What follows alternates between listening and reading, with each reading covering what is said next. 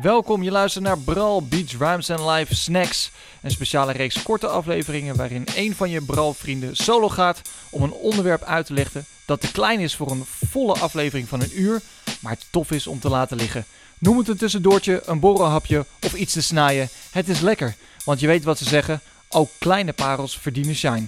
Ook voor deze BRAL Snacks worden we gesteund door onze vrienden van Legacy of Music, Elcher Brewing Company en Repeat. Wil je meer weten over onze partnerships? Ga dan naar gebral.nl. Daar vind je alle informatie terug. Of volg ons op Instagram via @bralpodcast.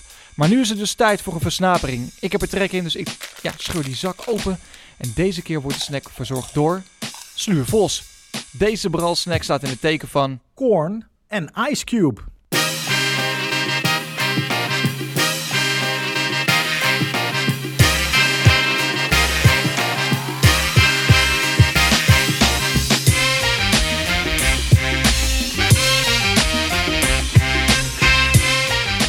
In 1996 maakte metalband Korn uit Bakersfield, Californië het album Life is Peachy. En op dat album niet echt rap metal, zoals je het kent van een Rage Against the Machine of een Limp Bizkit. Ja, simpelweg omdat die zanger niet rapt. Maar toch kon je aan de ritmes en het basgitaar wel horen dat die band zwaar beïnvloed werd door hiphop. En specifiek door artiesten als Ice Cube. Om die reden namen ze voor Life is Peachy ook een cover op van Ice Cube's track Wicked van het album The Predator uit 1992. En op die versie van Korn neemt Deftones-zanger Chino Moreno de raps voor zijn rekening en vervangt Korn-zanger Jonathan Davis de vocalen in het refrein. In het origineel van Ice Cube wordt het refrein verzorgd door ragga-funk-artiest Don Jaguar. Maar Jonathan Davis maakt er een soort hardcore scat-versie van. En Chino... omzeilt handig het N-word in de lyrics door er listen to the flow of a so-called Caucasian van te maken. In plaats van een so-called N-word. Track, cover, maar vet. Laten we even checken.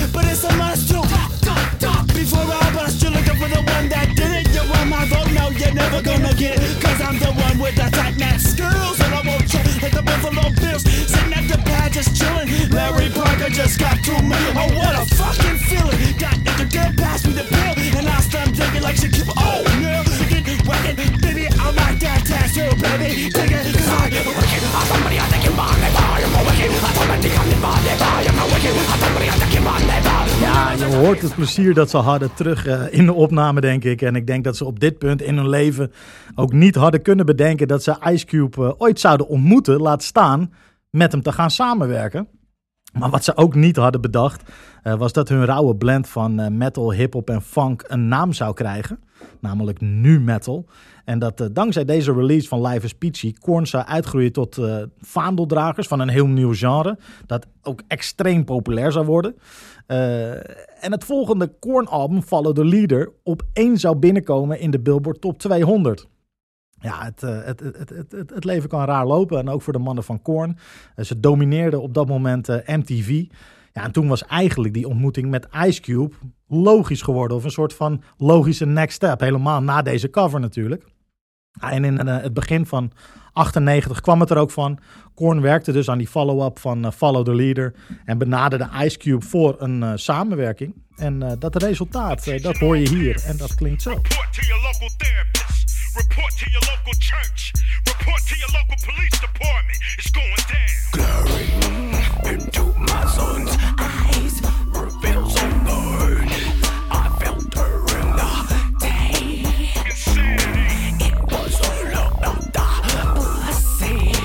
If you couldn't get it, a little girl like me never fucking liked it. We ain't taking no more. We ain't taking no more. Some say mine.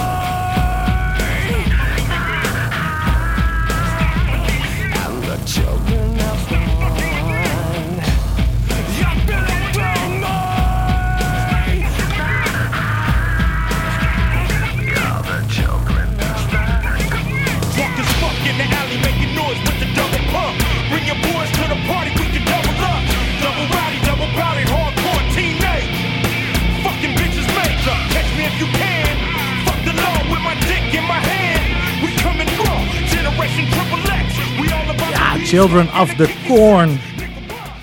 Ice Cube en Korn dus samen deze keer in plaats van een Korn die een cover doet.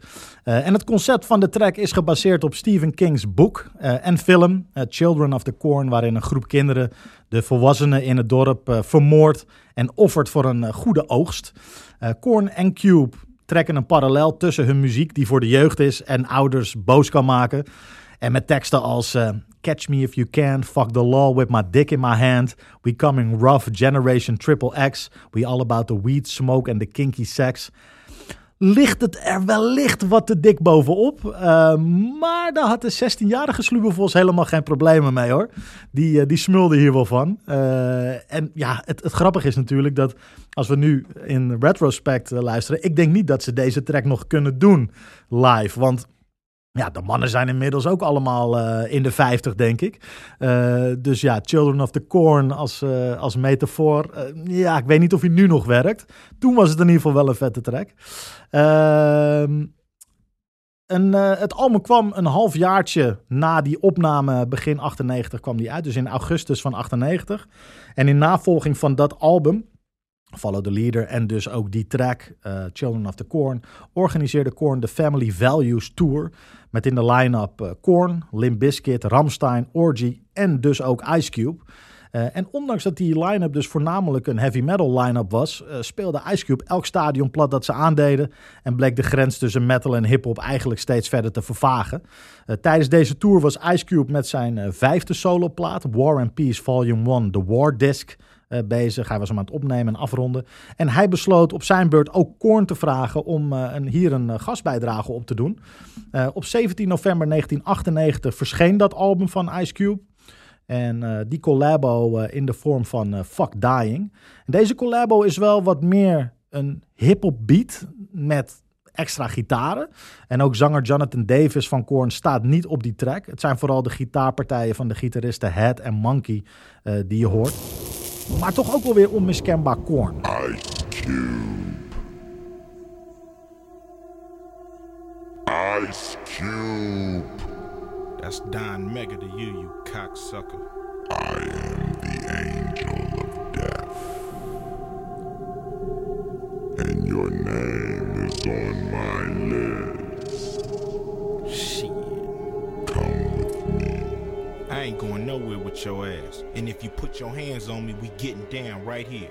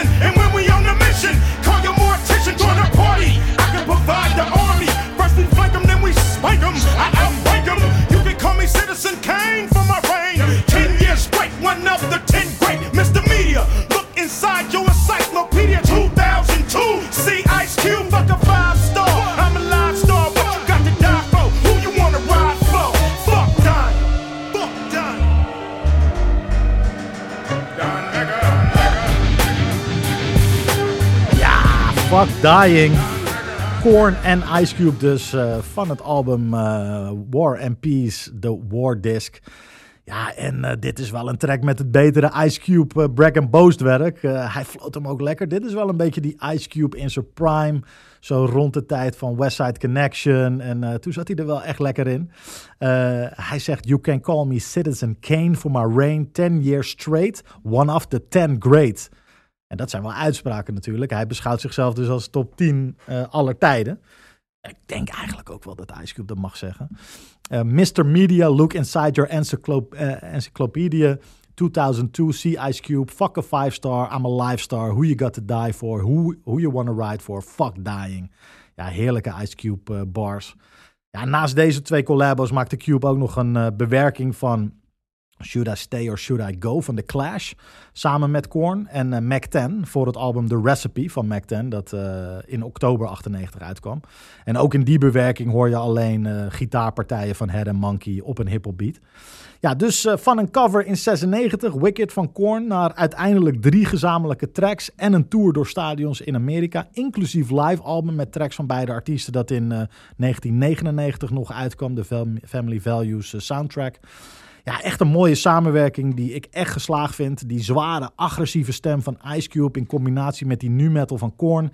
Ja, daar word ik gewoon heel blij van. En hoe je het ook wendt of keert, als Ice Cube rapt, dan zit er altijd iets van urgentie in. En dat in combinatie met die gitaren die iets van waanzin in zich hebben, ja, maakt dat ik toch altijd weer terugkeer bij deze samenwerking. I love it. En daarmee zijn we aan het einde gekomen van deze Bral Snack. De zak is leeg. Wil je toch meer? Kijk dan op onze website gebral.nl of kijk op onze socials @bralpodcast voor meer toffe afleveringen en snacks. Met dank aan Legacy of Music, Elcher Brewing Company en Repeat. En ook dank aan jou voor het luisteren. Tot de volgende.